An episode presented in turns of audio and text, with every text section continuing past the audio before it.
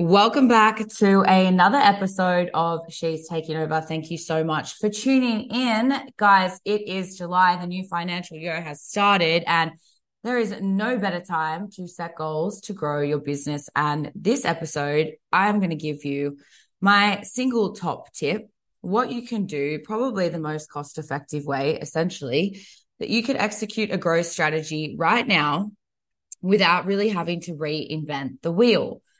And that is to diversify your target market, to grow by expanding your reach and appealing to a new audience. You can either niche down or choose in choose an adjacent market essentially. But if you have a business, if you are an online service provider, if you're a service provider, if you're a coach, whatever it is that you do, you probably have, I hope you have, already really clearly defined who you are here to serve. So every business has three key things who you're helping, that's the market, what problem that you're solving. And of course, that is the solution. And most importantly, addressing the target audience, selling the result. So focusing on the, the result that you are able to deliver to your target audience. Now, when you have validated your service, if you know that you can get really great results if your service works, let's say you target, let's say you're in finance and you're targeting first home buyers and you're focusing on working with couples who want to buy their first home, how could you further diversify your target audience and start focusing on or communicating your messaging to people who want to buy their first investment property? Or people who, or women who are coming up working hard, hardworking C suite executives essentially, and focusing on finding your first property for um, women in business or women who are working. So, niching down based on the goal, essentially. Similarly, if you are a online coach and you coach Gen Pop athletes, sorry, Gen Pop and athletes don't generally go together in a sentence, but let's say you work with general population clients and you focus on fat loss, how can you niche down further? Be a little bit more specific with your target audience, which is people who want to lose 10% of their body weight within 12 weeks, women who want to lose weight after having a baby, or whatever it is. How can you be a little bit more specific to niche down and appeal to your target audience and and really narrow down your messaging or of course diversify or expand into an adjacent market. So if you are a service provider and you know that you get really great results with women um, mothers women and mothers how can you start to look into girls who are lifting for the first time or people who want to get strong? I really like this sort of strategy because you don't have to change your product or service essentially. The experience is the same and delivering the result is the same and how you do it is the same right? But it's your messaging and your packaging that you can really change which is usually or can be really cost effective. You could do it yourself on canva. You could create a new set of graphics and think okay most of my clients want to step on stage. Most of my clients are competitors or they're working towards comp prep goals. How can i go into a new market? And that new market is the everyday individual who wants to awaken their inner athlete and to feel like they're stepping up to the stage that is life every single day. And so now you can essentially tap into an adjacent market by changing the messaging. So let's say you are a service provider or you are you have a business and you you you coach people who also run businesses, right? and you predominantly work with beauty therapists, how can you then expand into hairdressers and use that success that you have built and accumulated over your time by uh, solving the problem and getting results with your primary market that you can create an overwhelming burden of proof to then persuade a new market to come on board and use you or use your services. Now, to do this, you really need to make sure that you've got a lot of proof of concept. You need to make sure that what you have, what you're selling, the claims that you're making, you can prove work. So, first things first, go and harvest as many testimonials as possible, get as much proof of concept as possible so that you can support your claims to build a lot of trust in a new market. And it helps to pick, invest in proximity. It helps to invest in proximity. So, how can you appeal to a target audience similar to but different to your current audience? So, like I said, hair becomes beauty. Um, if it's property, it becomes finance whatever it is that you can tap into your neighboring market, essentially leveraging the proof that you have, which is still relevant to their core desires and pain points. And focusing on the key messaging that would appeal to that audience as well, getting a real clear understanding of what their goals are and how your service can solve their problems and achieve their goals as well. So it does help to do a bit of research. I would recommend now is a great time, no matter what your goals are in business, to survey your people and find out what are their current goals since working with you? What are their goals now? What do they think they need to achieve them? Look for ways that you can improve, enhance, or refine your experience or your product offering to deliver these results and to drive satisfaction. Ask them what they need to become raving fans. Ask them what they need to um, essentially refer your business in better words than that, though. Ask them what else they feel could be added. What else um, are they curious to learn or know that they feel could help them support their results? And find out why they chose you. And importantly, why now?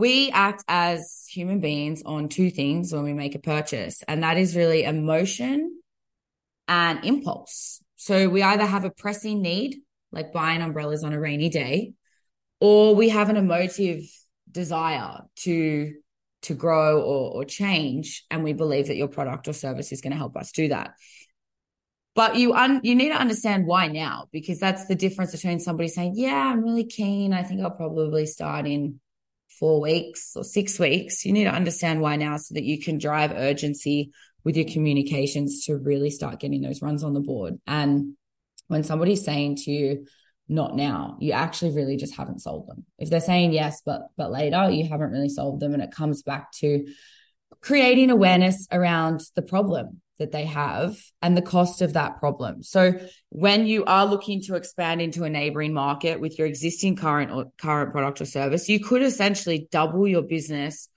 overnight or in a short amount of time. If you have 20 or 50 clients paying you, you've validated your product or service and you know that they get epic results, then you know that you by moving into a new market, essentially you could pick up another 20 or 50 clients with the same goals and values, essentially, um, which is solving the core result, which could be whatever you do. Could be say you you could create freedom for people. That's something I'm really proud of or working really hard to do with Big Appetite. Obviously, we work to implement systems to save you time and to maximize your revenue. That's the core essence of what we do. And I could do that with somebody in finance. I could do that with somebody in beauty. I could do that with somebody in the fitness industry. So think about what your core, the core essence is. What are you really selling? And think about how you can tailor your messaging to your neighboring market. And it definitely helps to have a real understanding of what the problem is. You could speak to experts, you could speak to people in that market group and find out how they're they feeling when they start a journey? What do they need to support their journey? And use that in your communications so that when you are communicating with a new market, you can create problem awareness and you can then start to create awareness of the cost of that problem. And this is like thinking, this is what's the cost of staying the same? What, how would you feel if in 12 weeks' time you're exactly where you are now? What is the cost of this problem? really. Now, it could be that you're time poor in business, you don't have any time to work on your business, and you'll get to it later. But the curious thing about that is do you think that when you have the most successful business that you imagine for yourself, that you're not going to be busy? So, wouldn't you want to get to it now so that you can learn how to grow and, and actually achieve the results while you're busy because that's the whole point of it, right? So you need to understand by putting it off, what is the cost of this problem for your client or for your ideal client group and use that in your language and communications so that you can really strengthen the need for what you sell in a new group. Now, success leaves clues. So if you look at your ideal client group, you've probably already got a few of them. But then you could also look at your secondary target audience and potentially tailor your messaging more specifically to them for a season, right? Just to pick up some people in that space. But tapping into a new market, let's say you're working with wannabe Fitspo girls, they want to be like their favorite fit, fitness influencer. They love spending two hours in the gym and they're keen to make these wacky Franken food macro dessert recipes because they're diehards about getting shredded. Let's say that's your market. I'm going to call that the aspiring influencer. That's a pretty small market. If you actually talk to women um, and men, most of them have let go of the goal of having a six pack by 30 when they have the money to invest in your service.